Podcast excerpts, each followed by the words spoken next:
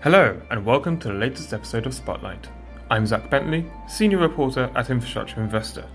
Recently, I spoke with Philippe Busslinger, Head of European Infrastructure at the Ontario Municipal Employees Retirement System. OMERS is one of the largest worldwide infrastructure investors, and the strategy is certainly working out for the Canadian Pension Fund.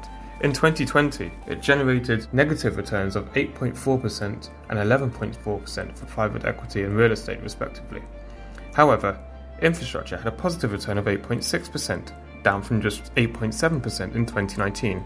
So I began by asking Philippe, what's the secret sauce to the infra success?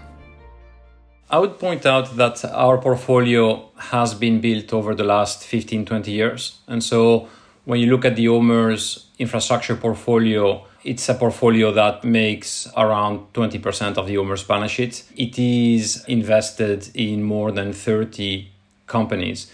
And so that diversification in itself is a great driver of the resilience of the portfolio. And so those relationships that have been forged with the management teams and the preparation in terms of the resilience of the systems, the processes, the good governance around the boards, etc. These are all key ingredients that have contributed to you know deliver a good return in an adverse environment. Also helping returns were the sales of stakes in companies such as UK smart metering group Mapleco and Finnish electricity distributor Caruna. Busslinger explained what was behind these rare decisions. And so you'll agree that there are very high valuation levels in the market at the moment. And clearly, crystallizing value on an opportunistic basis also has helped boost returns uh, this year for us. But we would also look at selling assets opportunistically. And so the key drivers for us are I mean, we, we ask the question ourselves as to whether we are the natural owners of assets. Does the risk profile fit our return aspiration? Is there enough value for us as an owner of the asset? And we actually support the management team in, in improving the operations?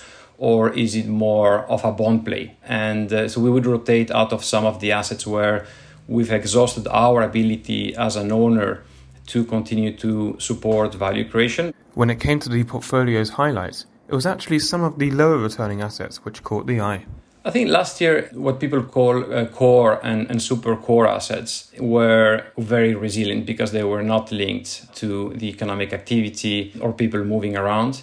I mean, and that's why infrastructure as an asset class is so attractive is that you know when the rest of uh, investors balance sheet gets impacted there is a significant place for uh, infrastructure assets in any investor's portfolio OMERS' 2020 success came despite being the part owner of both Associated British Ports and London City Airport, which obviously had to deal with vastly reduced footfalls and the threat of Brexit.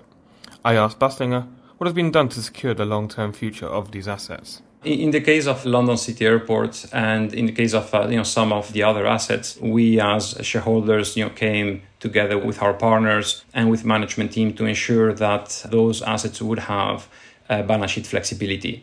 So in some cases, we did support the company arranging additional facilities or expanding the current liquidity facilities in order to ensure that they were not going to trip over covenants. And in some cases, a negotiation with the lenders has been required as well.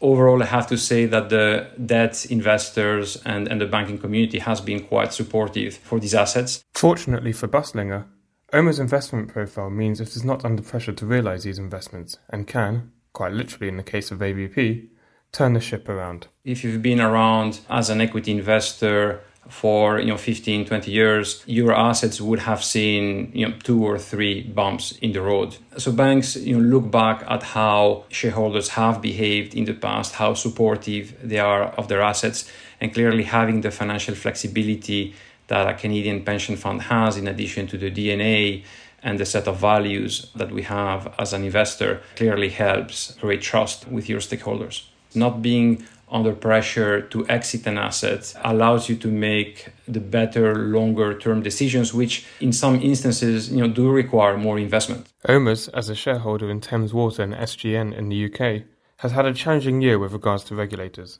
however Busslinger remains optimistic as to the future of regulated assets. We did actually increase our exposure to power networks throughout 2020 because of the acquisition of a minority stake in Transgrid in Australia. So we, we continue to like power, we continue to like power network, you know, despite the tight returns that uh, subsegment of the asset class has to offer. It hasn't been a, an easy job for regulators. Investors have been on the receiving end of tough regulatory final determinations, and it is about fine tuning those trade offs that we're talking about. And we hear from a UK government their willingness to continue to attract international investment. And some may fear that regulators have gone too far recently. So it may very well be that they are going to, to turn the corner, in particular on the back of the CMA appeals and resolutions that are coming from those bodies. And it would be, I think it would be foolish not to capitalize on the success of the last uh, 15, 20 years, to be honest. Last year, OMERS made what was its second digital infrastructure investment, investing alongside EQT and Deutsche Glasfaser. And Busslinger told us that the pension wants to more than double its investment in this sector. These are great investments for us because it does diversify the risk profile of our infrastructure portfolio. When you look at telecom investments, they have less regulatory risk that you would find in a power network or a gas network. And on the other side, it has less GDP risk than the one you'd find in a port or an airport. He does, however, sound a note of caution on transaction prices. I'm actually surprised how quickly investors have become comfortable with telecom infrastructure. I mean, that speaks to the increasing sophistication of the investors in the asset class we see more aggressive business plans and lower discount rates implied in the prices paid. And that is happening much earlier than what I had anticipated, to be honest. So the telecom infrastructure segment is actually re rating very quickly, I know for the benefit of people who've invested in the past.